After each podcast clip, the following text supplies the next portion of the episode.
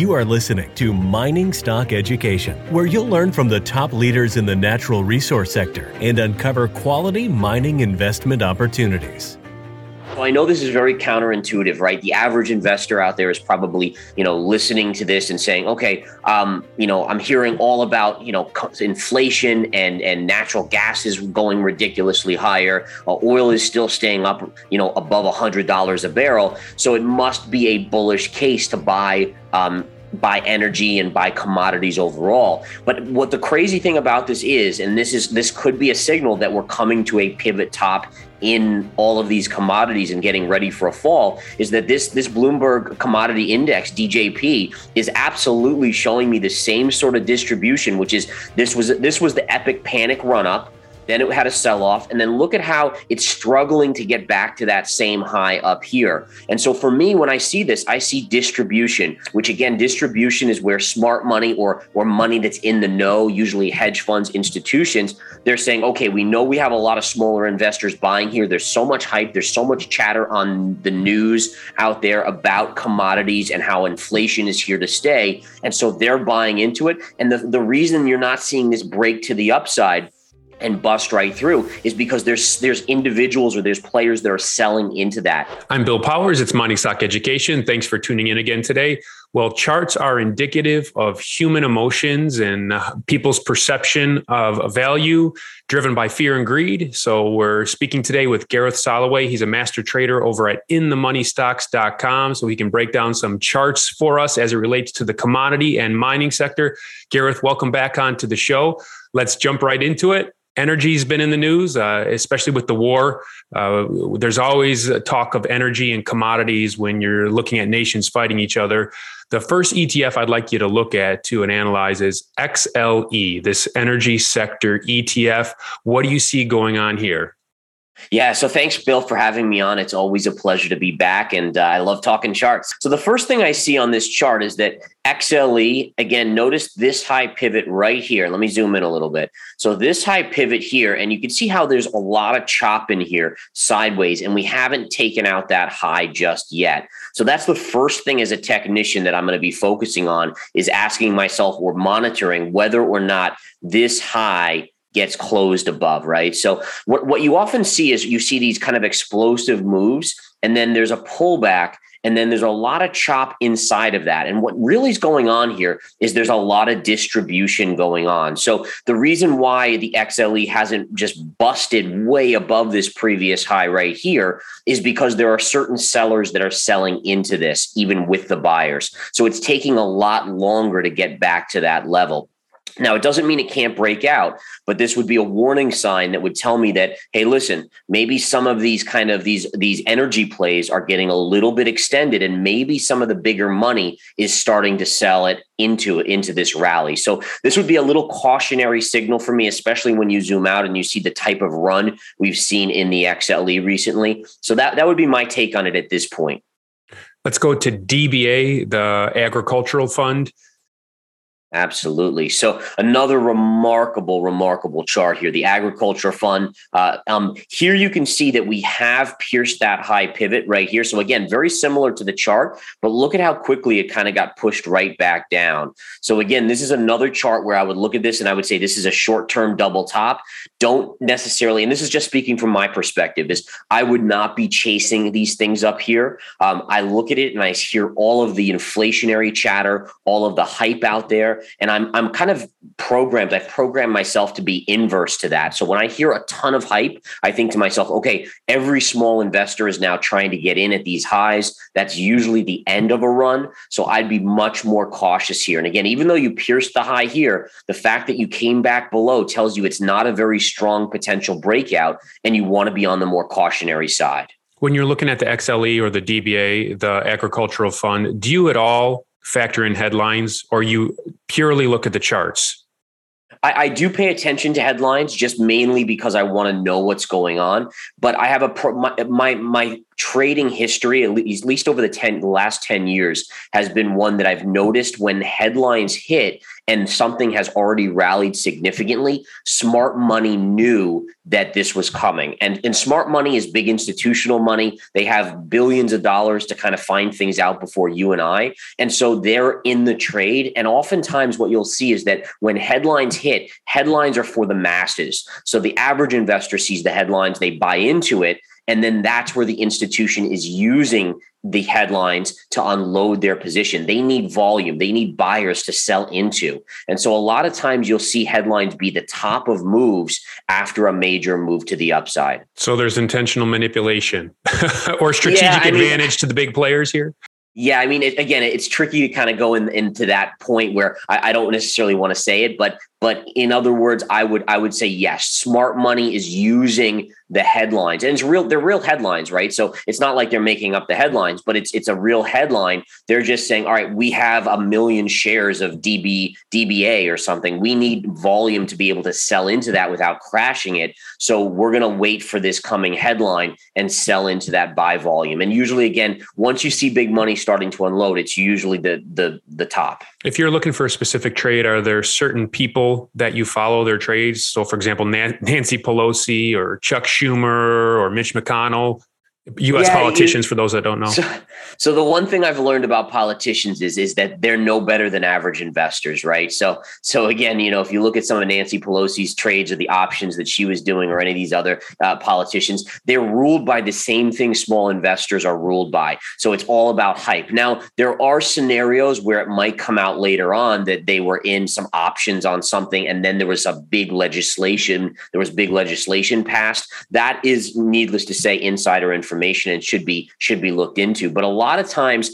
these politicians, you'll notice they're buying technology at the highs, just like average investors. Before we've seen this big pullback in technology, they're really caught up in the emotion of it, right? They get swayed by all the natural things that we all get swayed by. So for most part, I don't pay attention to it. I'm much more apt to look at what some big hedge fund manager is saying. A big hedge fund manager that has been around, their commentary is much, much more important.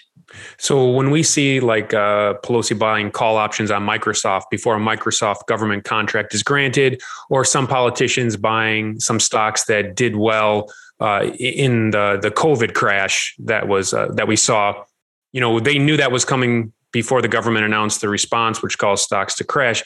So we see those in the headlines or people on Twitter kind of bemoaning this. But you're saying if we looked at their stock picking overall, it's not so impressive.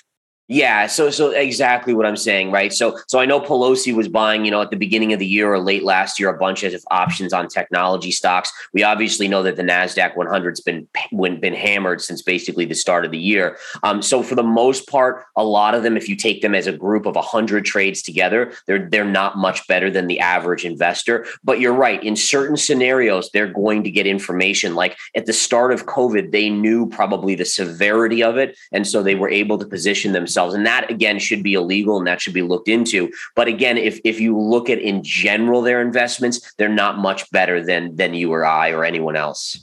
So let's look at the Bloomberg Commodity Index. Uh, are commodities continuing to look bullish in your view?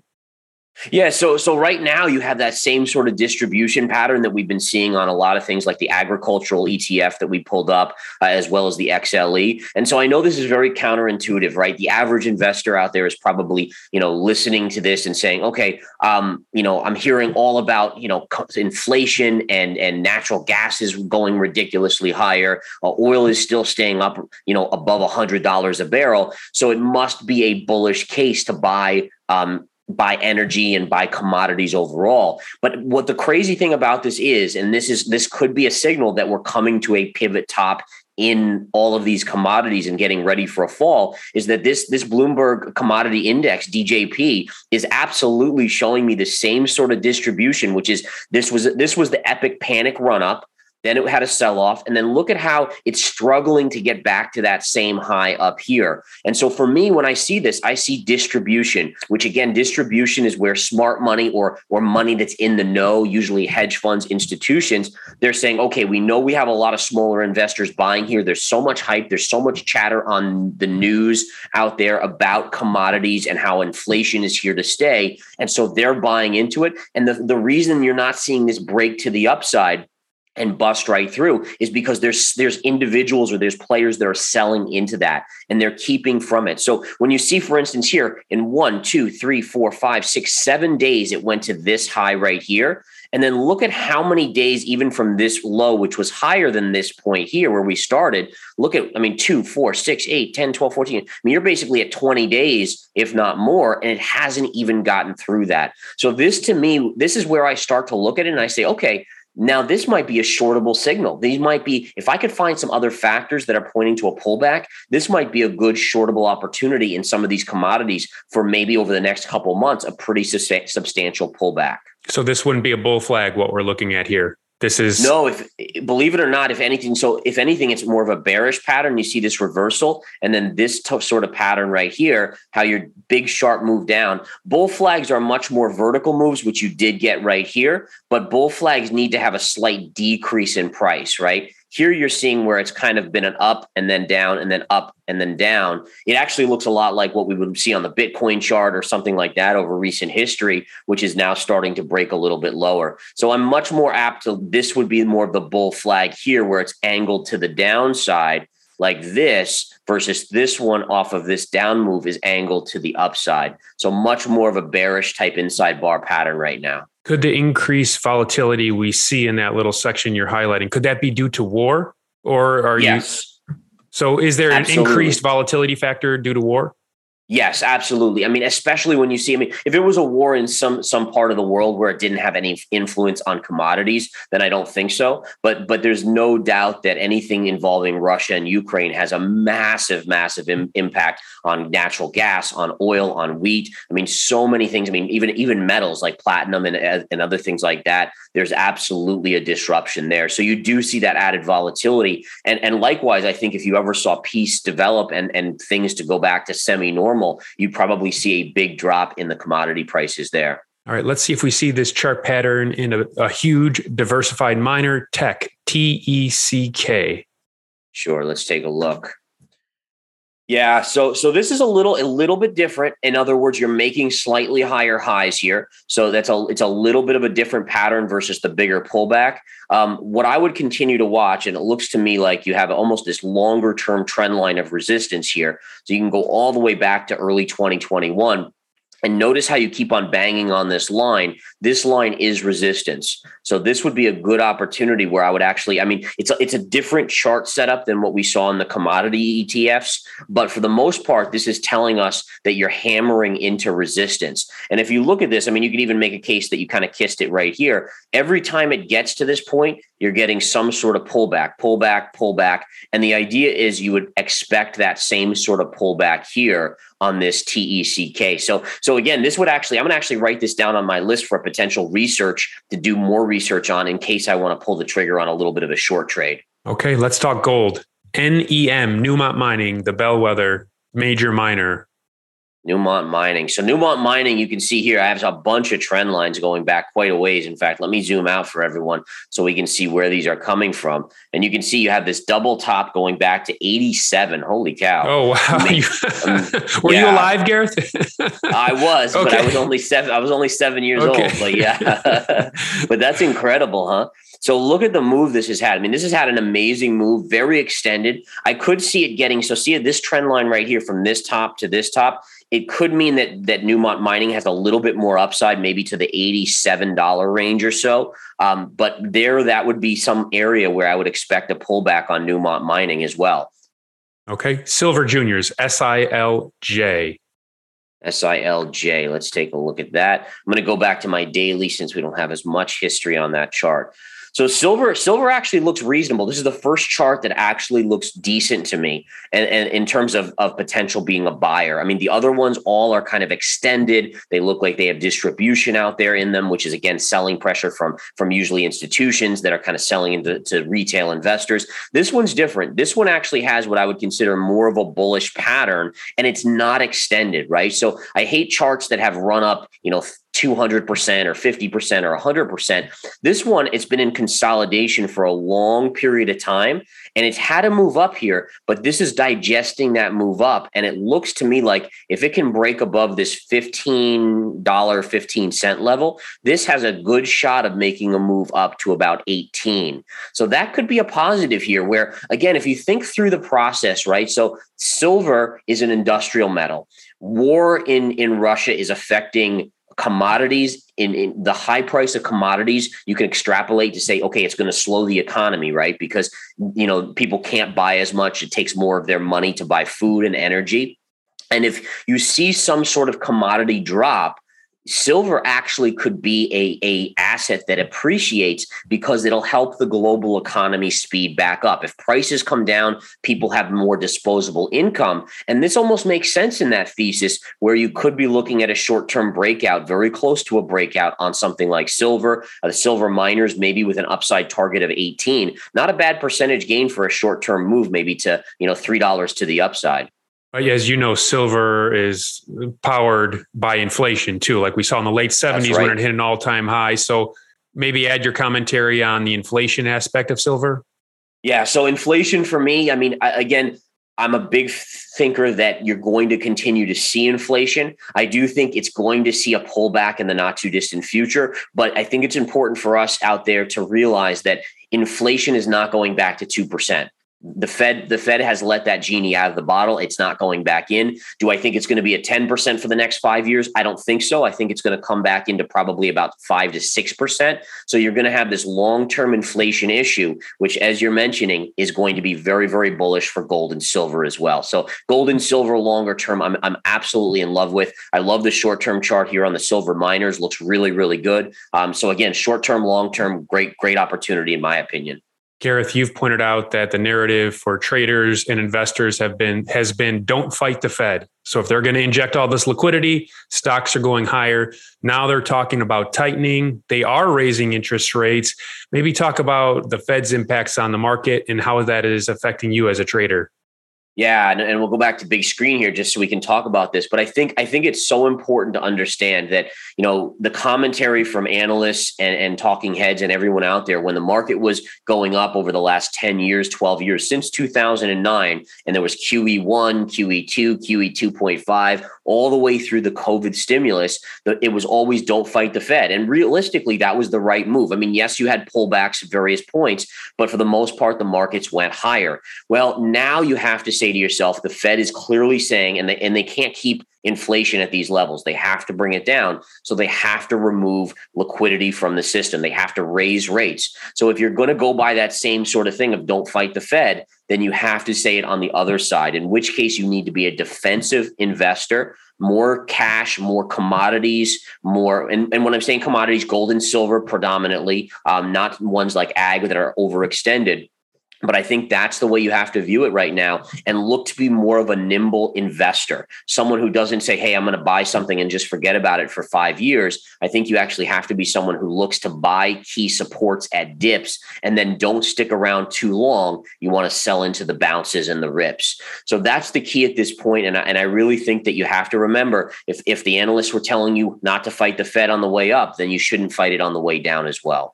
Gareth, the argument uh, for bullishness towards U S stocks was made to me in regards to the U S dollar. If other nations no longer need the U S dollar to buy oils and they don't see it as uh, a reliable world reserve currency, then all of those dollars are going to rush back home, as in here where you and I live in the U S A. And the primary thing that they would buy is stocks, even despite what the Fed's doing. Therefore, stocks are going to continue to roar higher. Uh, how would you engage that opinion? Yeah, I mean, I think that's a little bit of a stretch. I agree that longer term, like if you're asking me ten years out, is the dollar still as dominant as a reserve currency? I would say no. But in the near term here, the markets aren't going to be like, oh, well, in ten years, the the reserve, you know, maybe the dollar isn't needed as much, and they're not going to react at that point. The markets always react on greed and fear based basically on the next six to twelve months. And in the next six to twelve months, I mean, in all fairness, the dollar has actually been appreciating in value because of the war in Ukraine and very various other things. So you have to remember that the markets don't react to something ten years out. They react to something in the next six to twelve months. In the next six to twelve months, you're not going to see all of a sudden, you know, these countries say, hey, we're not going to use the dollar anymore. It is still the dominant currency. Um, I do think eventually it won't be, but, but at this point in time, in the near term, the dollar's king. Alibaba, you've done well in that trade. Are you still bullish China? Yeah, so so it, I, I did take profits in Alibaba. Let me show that chart because I think it's a really cool technical chart to show.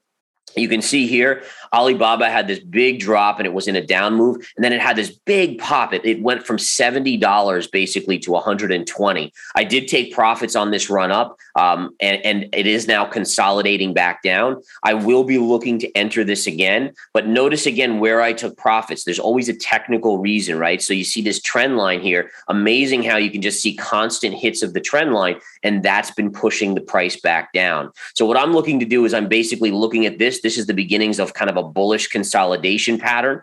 I'll probably start around ninety dollars to reaccumulate all the way down to this kind of area down here in the seventies. And then I'll look for that next move up to occur. But I am very bullish in China. Uh, I continue to be. I love the fact that they're working with the S E C to keep stocks that listed here in the United States. I think that's a huge move. It allows investors here to participate and invest, and it'll let big money start to inch back in. It's important to recognize, though, that China still has risks. So it's not something, I mean, you don't put one hundred percent of your portfolio in China names. You allocate a certain percentage, maybe ten percent, to have exposure in China. This way, if things don't go according to plans, you're not losing a ton of your, your total portfolio. But I do think, again, the markets will look outside the United States. Investors will look outside the United States for the next bull market. I think, again, with the Fed tightening, they're telling you, and smart money knows this, not to fight the Fed. So they're going to look for areas around the world, maybe South America, maybe China, various other parts where the Fed isn't an issue there. And I think that's the key. So then those those economies can't be linked to the U S dollar. Then that's where you would look for potential good places outside the U S? Yeah, I think I think that's key is is that that they they have central banks where they are that are not as stringent on on reining in inflation, um, and that they'll they won't be looking to tighten as much. And I also think that if you look at allocations over the last five years, especially even since COVID, money has come from overseas to the United States to invest. So so much money is here, and that money at some point is going to say, okay, we're not getting the returns. I mean, look at the market this year alone. If this continues for another six or twelve months, that those money managers are going to say, hey, listen, if we want the money to stay with us, we need to go find markets that are doing better, and they're going to have to look outside the United States. So I think China is one of those areas where you see valuations very, very low. South America is also another area there, and other parts of the world as well will definitely be the recipient. There's been talk about here in the U S how some traders have moved out of transport into utilities. Is that a trade you're making, or what might be some other good recession trades? Yeah. So, so for me, recession trades are, are, you know, obviously the metals, right? Gold and silver, those are big ones, especially with inflation where it is. Um, we have seen a big pullback in the transports, which could denote, um, a, you know, a recession in the not too distant future. Um, that makes a lot of sense considering the Fed hiking rates is going to slow the economy. We know commodity prices are, are slowing the economy as well. So for me, I'm looking at like quality tech names that are not participating in the upside. So one of them, for instance, for me, I, I really do think that a company like I B M is an interesting one. If you look at I B M over the last like, you know, six, you know, six years or so, it hasn't really done anything. But I like companies like that. It pays a good dividend. It has a low P E ratio. No one's expecting anything from it. It's not priced like a Tesla out there. And it leaves the door open for them to kind of surprise Wall Street, plus pay a good dividend in a higher inflationary and uncertain period. Could it go the way of BlackBerry, though, and just totally disappear? And, you know, it could be, but they've really gotten into different cloud stuff and, and different. They're getting into A I. So that they've, to me, I'm looking at it and I'm saying, okay, they're making the right pivots to make make sure that they're involved in the future growth areas. And it's not priced as if they're involved in those growth areas at this point. I think they report earnings this week, so I'll be paying very, very close attention to it. But, but for the most part, I like quality names. You can see a trend line right here, beautiful trend line. If price could get above this, you could be at, on the verge of a big breakout. And listen, I think I think it's important to recognize that in a bear market, if we're in a bear market, it's not so much about, well, where am I going to make one hundred, you know, one hundred percent on my money? It's more about, well, where can I make a solid maybe ten percent? It pays a dividend, and I'm going to protect myself against some of the crazy stuff that's going to happen to stocks like Tesla and Apple, some of these overpriced tech names that that have way too much money allocated to them at this point. But you kind of have to be chomping at the bit, I would guess, right? Because you make more money in a bear market as a trader than you do in a bull market. Is that yes, yes. Yeah. In, in general, you're right. So, so the bear markets, or at least at least choppy markets, choppy is is where a swing trader really makes the majority of their money. A swing trader hates that slow grind up where it just never goes down much, but never goes up, and there's no volatility. The type of market we're in now, where we see, you know, some of these tech names drop thirty, forty percent. Fit. We've seen like stocks like S Z, Roku, um, you know, all of these names collapse. Zoom fall. Those are the ones where we can buy after it's down fifty, sixty, seventy percent, and we can make twenty, thirty percent in a very short amount of time if we know what we're doing. So, so you're right. I, I absolutely like those type of environments, but they're also, it's not for everyone, right? You have to be a certain type of trader. You have to have studied for a long period of time, or you can get hurt quite a bit. Gareth, your website is in the money stocks dot com. Uh, so give investors that are listening a taste of what you offer. What is your worst trade of the past three months since we last spoke, and your best trade of the last three months? Wow. So, so worst trade right now for me is I am short natural gas. We're out of the money a little bit, not a ton, but it's it's been frustrating. I mean, the amount of movement up here. Um, I just picked up more on the short side of U N G. I'm playing U N G via short trade. Um, so I added to it this morning. Um, so we're keeping our average. One of the things I do is I just do a little bit at a little time. So I start inching into the positions. This way, if they do go against you, you have that ability to keep your average close. And then ultimately, what I do is is look for that big reversal, which I do think will come. But right now, that certainly is the, the kind of the, the thorn in my side in terms of a trade. In terms of, of the best one, I would say I would say we have a bunch of them. They're just consistent where we get in, we get out in a few days with these big tech bounces. Uh, Zoom has been a great one. TeleDoc has been a great one. A lot of these that have been beaten down are just fantastic. And at in the money stocks dot com, when I enter a position or when I put out a trade signal, I'm giving you the exact entry, the exact exit, and we can just, you know, basically people can just follow everything I do. Excellent. Well, thank you very much for sharing your insights. I really appreciate it, Gareth. Awesome. Thank you so much, Bill. Have a great day.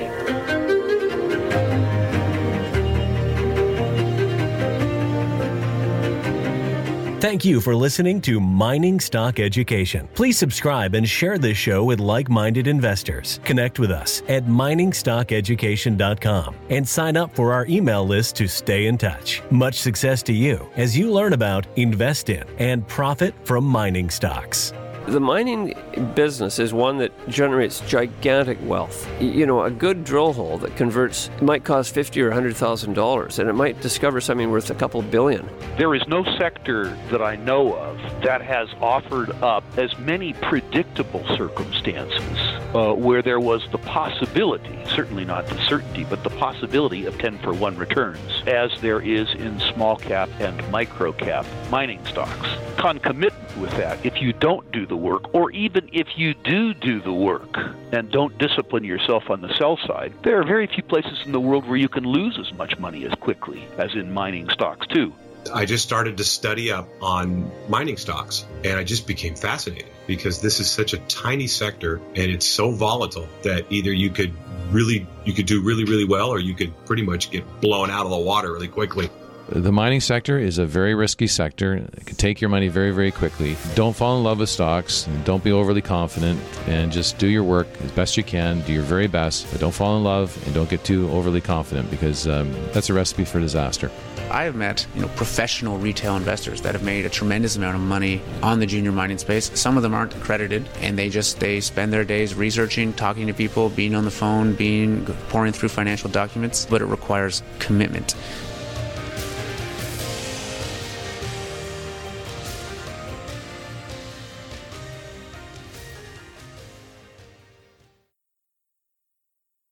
This podcast is for informational purposes only and is not to be considered personal legal or investment advice or a recommendation to buy or sell securities or any other product. We make every effort to be accurate, but the information presented is not to be considered infallible. It may contain errors, and we offer no inferred or explicit warranty. If personal advice is needed, consult a qualified legal, tax, or investment professional. Do not base any investment decision on the information contained on mining stock education dot com, our podcasts, or videos. Make sure you always conduct your own own thorough due diligence before investing. Realize that we may hold equity positions in or be compensated by some of the companies we feature and therefore are biased and hold an obvious conflict of interest. For our full disclaimer, please visit our website.